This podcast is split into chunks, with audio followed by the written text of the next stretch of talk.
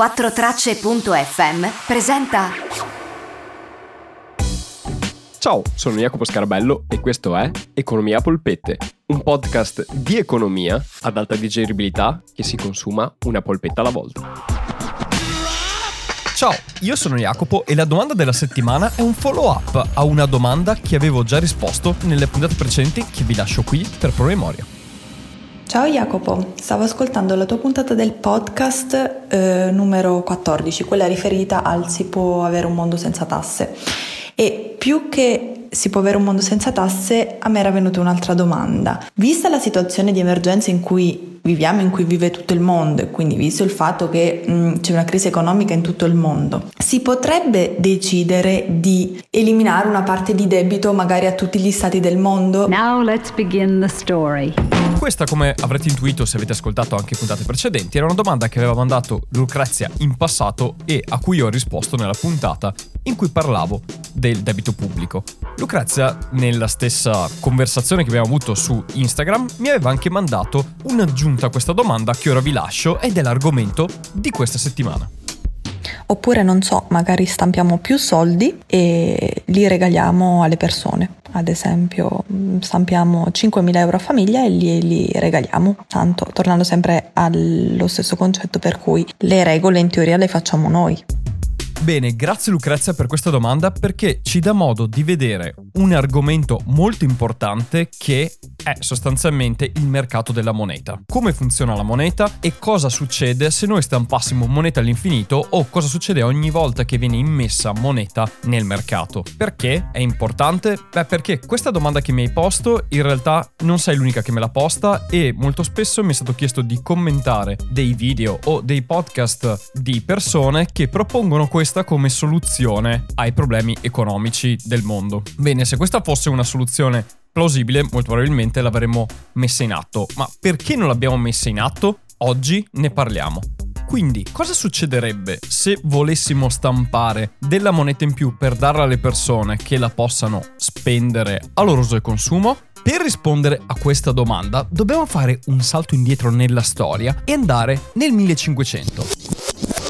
Cosa è successo nel 1500? Beh, alla fine del 1400, precisamente nel 1492, l'America è stata scoperta e nel 1500 gli stati europei iniziano a colonizzare le Americhe e da lì trovano tantissimo oro e argento che in Europa erano dei materiali utilizzati come bene di lusso quindi per produrre cose di lusso, ma anche utilizzati per produrre monete, appunto monete d'oro ed argento. Quindi avere delle monete d'oro, avere delle monete d'argento voleva dire essere ricchi e possedere tanti valori, mettiamola così. Quando si scoprono le Americhe e i giacimenti che nelle Americhe ci sono, inizia ad arrivare un quantitativo di oro insormontabile in Europa. Quantitativi che non si sapeva esistessero e che entrano nelle tasche dei commercianti e della popolazione. Questa abbondanza di oro e argento portò in quegli anni un aumento spaventoso dei prezzi.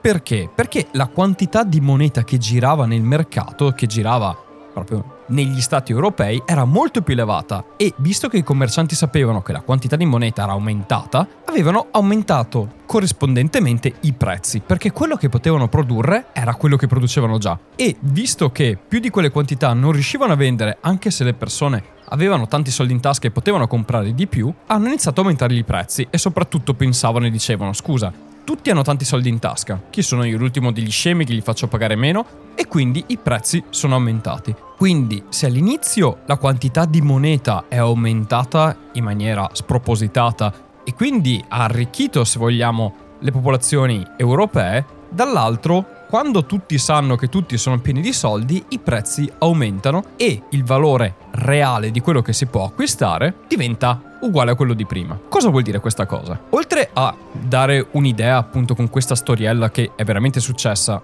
in passato, che l'aumento della moneta porta all'aumento dei prezzi e quindi se noi dessimo a tutti 5.000 euro in tasca in più o stampassimo moneta per tutti in maniera illimitata, beh quella moneta arriverebbe in tasca alle persone che la inizierebbero a utilizzare per comprare cose, chi vende cose sa che siete pieni di monete in tasca e quindi aumenta i prezzi, alla fine della fiera cosa succede? Voi paghereste sempre prezzi più alti, però quello che potete ottenere con quei prezzi più alti è sempre meno, o meglio, il vostro valore nominale di quello che tenete in tasca aumenta, ma il valore reale di quello che potete comprare rimane costante o addirittura diminuisce. Cosa significa questa cosa? Bisogna introdurre i concetti di valore nominale e valore reale. Che cosa sono? Allora, il valore nominale non è altro che il prezzo di quello che si va a pagare, o anche semplicemente il valore delle banconote che tenete in mano. Una banconota da 10 euro ha valore nominale 10 euro. Appunto, proprio nominale, proprio il suo nome è 10 euro e vale 10 euro. Quanto vale realmente una banconota di 10 euro? Beh, dipende. Come rispondere a questa domanda? Per rispondere a questa domanda bisogna pensare a quante cose voi potete comprarvi con 10 euro. Se mettiamo conto tutti in tasca hanno 1000 euro e con quei 1000 euro mettiamo caso che potete comprare solo una cosa che è pane, chili di pane. Il pane è a 1 euro al chilo e potete permettervi con 1000 euro 1000 kg di pane. Se ad un certo punto il governo desse a tutti 5000 euro così, giusto per, tutti i panettieri d'Italia che sanno che tutti abbiamo 5000 euro in più in tasca, aumenterebbero il prezzo del pane in maniera tale da vendere le quantità che già loro riescono a produrre alla quantità di soldi che avete in tasca. Quindi mettiamola che alzerebbero il prezzo a 5 euro al chilo. Se aumentassero il prezzo a 5 euro al chilo, voi con 5.000 euro vi potreste comprare ancora 1000 kg di pane. Quindi voi in tasca avete 5.000 euro che dite wow sono tante 5.000 euro, però con quei 5.000 euro vi comprate lo stesso quantitativo di pane di prima.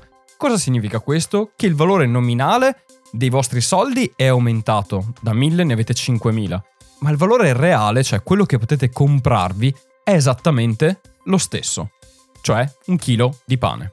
Questo ovviamente è una roba tirata e oversemplificata, però la sostanza è questa. Se il governo decidesse di stampare moneta, cosa che non può neanche fare, più moneta stampa, più quella moneta perde valore, perché tutta l'economia sa che c'è più moneta in giro e quella più moneta in giro semplicemente varrà meno. Quindi se all'inizio, cioè nel breve periodo, quella moneta può portare a un aumento dei consumi e anche della ricchezza reale, se vogliamo, cioè di maggior numero di beni che si possono acquistare da parte delle persone, effettivamente c'è, nel medio e lungo periodo quei soldi vengono totalmente riassorbiti in termini di valori reali con l'aumento dei prezzi.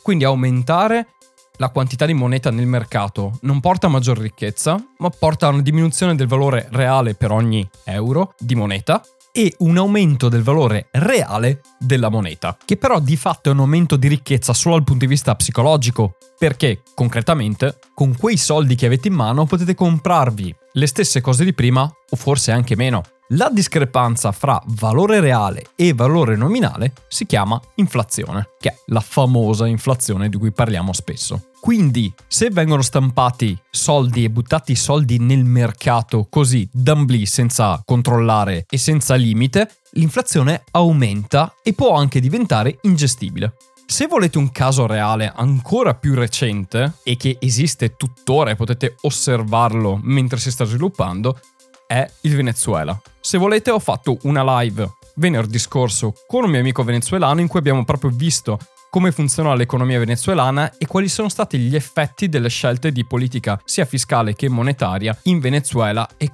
cosa questo ha portato. Spoiler. A un'iperinflazione.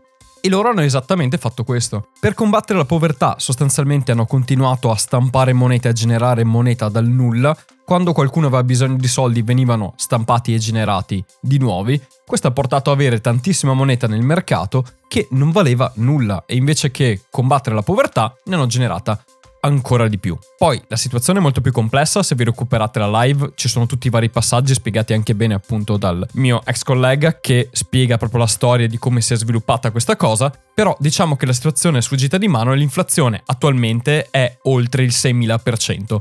6.000. Noi ci lamentiamo quando l'inflazione è al 2, tanto per farvi un esempio. 10 euro. Bene, questa è la mia risposta Lucrezia alla tua domanda. Io spero di aver chiarito anche a tutte quelle persone che si chiedono come mai le banche centrali non stampino moneta per tutti e ci rendano tutti ricchi, beh la risposta è se stampano tanta moneta diventiamo tutti poveri, perché la moneta che teniamo in mano non vale niente. E ci sono tantissimi altri casi nella storia in cui questo è avvenuto. Prima di chiudere vorrei ringraziare Dario che da un po' che sta facendo le peer review delle mie puntate per evitare che io dica cazzate e mi dà dei consigli per sistemare le puntate dal punto di vista proprio teorico. Quindi grazie. Bene, io vi ringrazio per avermi ascoltato. Se questa puntata vi è piaciuta, mettete il follow sulla vostra piattaforma di podcast preferita, così potrete sentire anche le puntate successive, vi arriveranno le notifiche. E se usate Apple Podcast, mi fate un grandissimo favore se mi lasciate anche una recensione con dei feedback, perché fa sempre piacere e mi aiuta anche a migliorare e a crescere. Se avete anche voi delle domande come Lucrezia, contattatemi su Instagram e mandatemi un vocale come ha fatto Lucrezia, oppure iscrivetevi al gruppo di Telegram in cui ci ci sono anche altri ascoltatori di Economia Polpette in cui si parla di tante altre cose e in cui posso tenere aggiornato anche in tutte le altre cose che faccio oltre al podcast. Vi parlavo prima delle live, ogni venerdì alle 9 di sera faccio una live su Instagram e su Twitch, principalmente su Twitch, Instagram lo sto discontinuando piano piano e poi ne ho aggiunte anche alla domenica sera sempre alle 9. Se non potete partecipare alle live potete recuperare i video delle live che carico su YouTube. In tutti i social in cui io sono basta che cerchiate economia a polpette e mi trovate. Come il nome del podcast, così hanno anche gli altri social. Bene, questo è come recuperarmi, come contattarmi e mandarmi anche altre domande se ne avete di altre. Se volete altre puntate mie, sapete dove trovarle e se ne volete di nuove, noi ci risentiamo mercoledì prossimo per rispondere a una nuova domanda che ho ricevuto e imparare qualcosa di più dall'economia. Grazie mille per avermi ascoltato, noi ci risentiamo mercoledì prossimo, vi mando un grande abbraccio e come sempre un ciao da Jacopo.